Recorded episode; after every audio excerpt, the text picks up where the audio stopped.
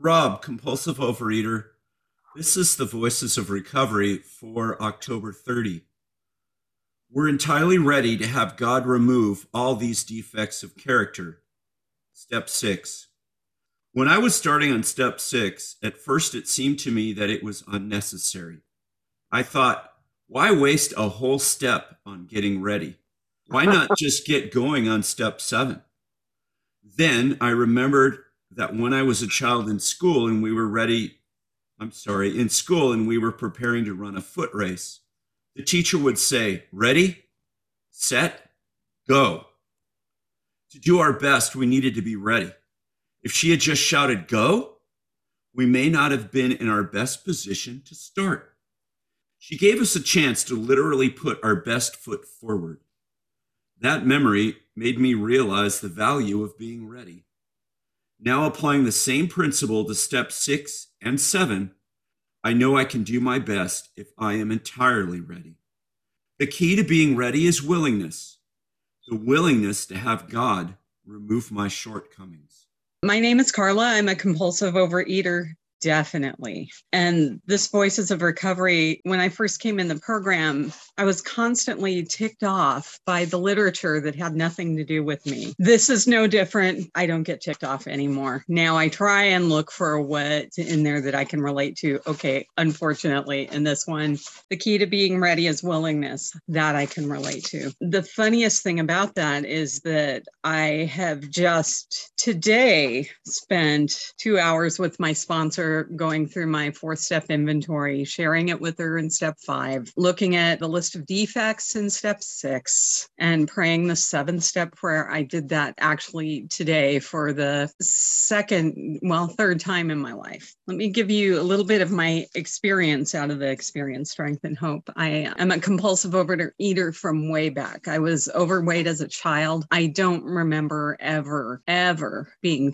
thin, ever being a normal weight. The lowest I ever got, I'm 5'5". The lowest I ever got was 148 pounds. The highest I ever got was 333 pounds that I was carrying an adult around on my back for a lot of my adult life. I had brief time in OA when I was in my 30s, late 20s, early 30s, and stayed for a year or two. I know I took a 1-year shift, worked the steps at least through step 5. I don't remember making any amends from those steps. And, met this guy in the program and we started dating, and then it got serious. We got married and had kids, and we were together in OA for that little while, and then we left it behind because we got this, we can work this program. Definitely had a lot of, that is when I was able to finally have some peace with food. And I wasn't eating like a crazy woman. I was on the HOW program, if you've ever heard of that: honesty, openness, willingness. And it's a very strict program. They give you the food plan, and I was able to stick to that for some good. But once I stepped away from the program and the support of this program, I was off and running, stressed out. I had a couple of kids that were crazy medical issues. I was a full-time engineer and a mom, and just not being successful really at any of it. So I was so stressed out and so constantly overwhelmed. And that continued. I came into the program this time around. I did go the route of bariatric surgery because when I saw my blood sugars at 285, I knew that was going to kill me. I always thought, oh, bariatric surgery, that's dangerous. That, that could kill you. Well, okay, being 300 pounds and letting your blood sugars go through the roof could also kill you. So, and I was feeling my heart do funny things. And I just felt like that I wasn't going to be around to see my kids and help them through adulthood and that sort of things. When I went for the surgery, at the back of my head was that just thin thread, that eyelash of the elephant that said that OA is the only place that I ever found sanity around food. The only place. I had the surgery, I had some success, and I started eating through it and gaining the weight back and watching my blood sugars go back up. My life was just falling apart. Came crawling back into the program. That was January of 2019. I just passed 1,000 days in the program, not last week, but the week before. And I don't know what I was learning in the program before.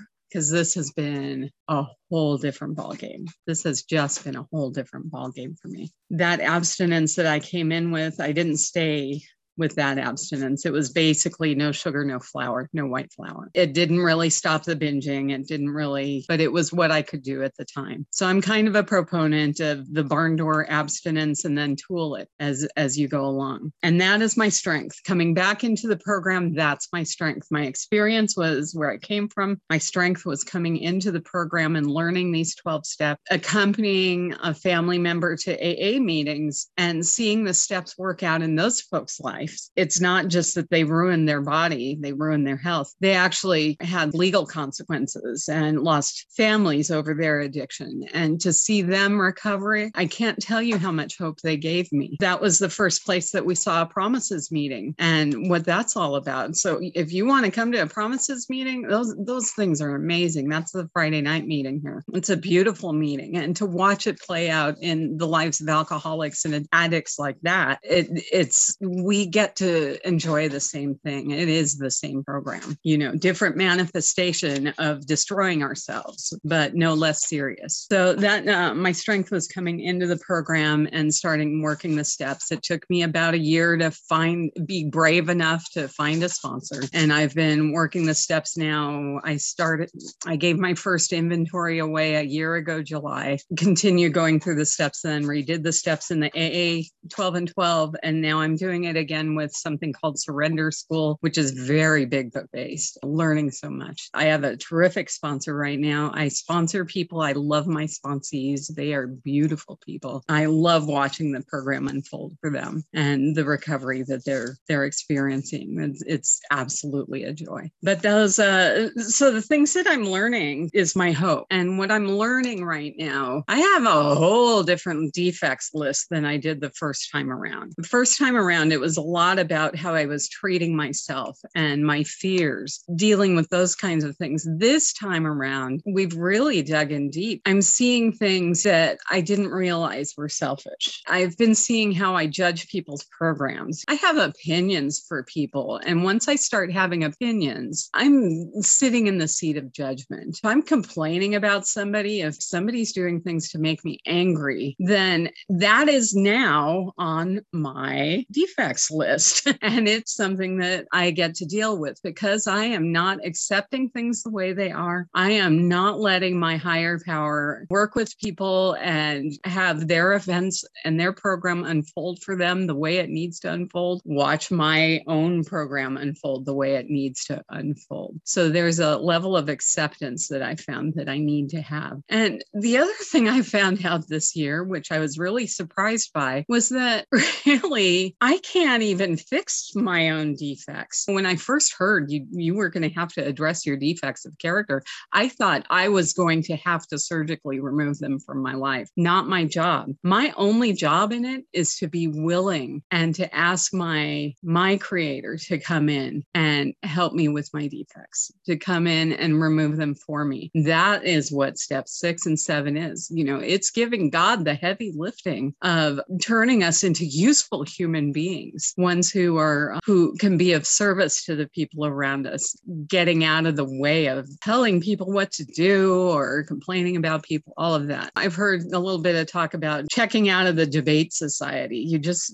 We don't have any business there. We don't need to argue with people. They have their opinion and they have their higher power that is on the ball and capable and ready and willing to work with them. And guess what? That higher power is not us. It's been so with this time around, it's been a pretty amazing ride, and I'm looking forward to seeing how this works out, because I realize now that thank God I don't have to make myself perfect. I don't have to pretend I'm perfect. I can actually, you know, bring God into my defects and say, hey, just like with my abstinence, hey, I can't stay abstinent. I asked God into that and I was able to miraculously do it. I get to do that with my thoughts and opinions on your programs. I get to ask him in on that and say, you know what?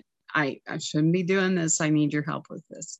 And I know I'm going to get help and I know I'm going to get better. My job is to wait. My job is to be willing. If you look at the serenity prayer, God grant me the serenity to accept the things I cannot change, the courage to change the things I can. I have realized that the serenity comes from accepting the things I cannot change, which is every single one of you. It's every single one of my circumstances. I cannot change them. I cannot change this world. It's just my job is to change the things I can. And what I can change is my willingness to release it to my higher power and to be of service and to allow him to work in my life, get closer and closer so that I can get better and better. My experience, my strength, and my hope. Thanks for letting me share.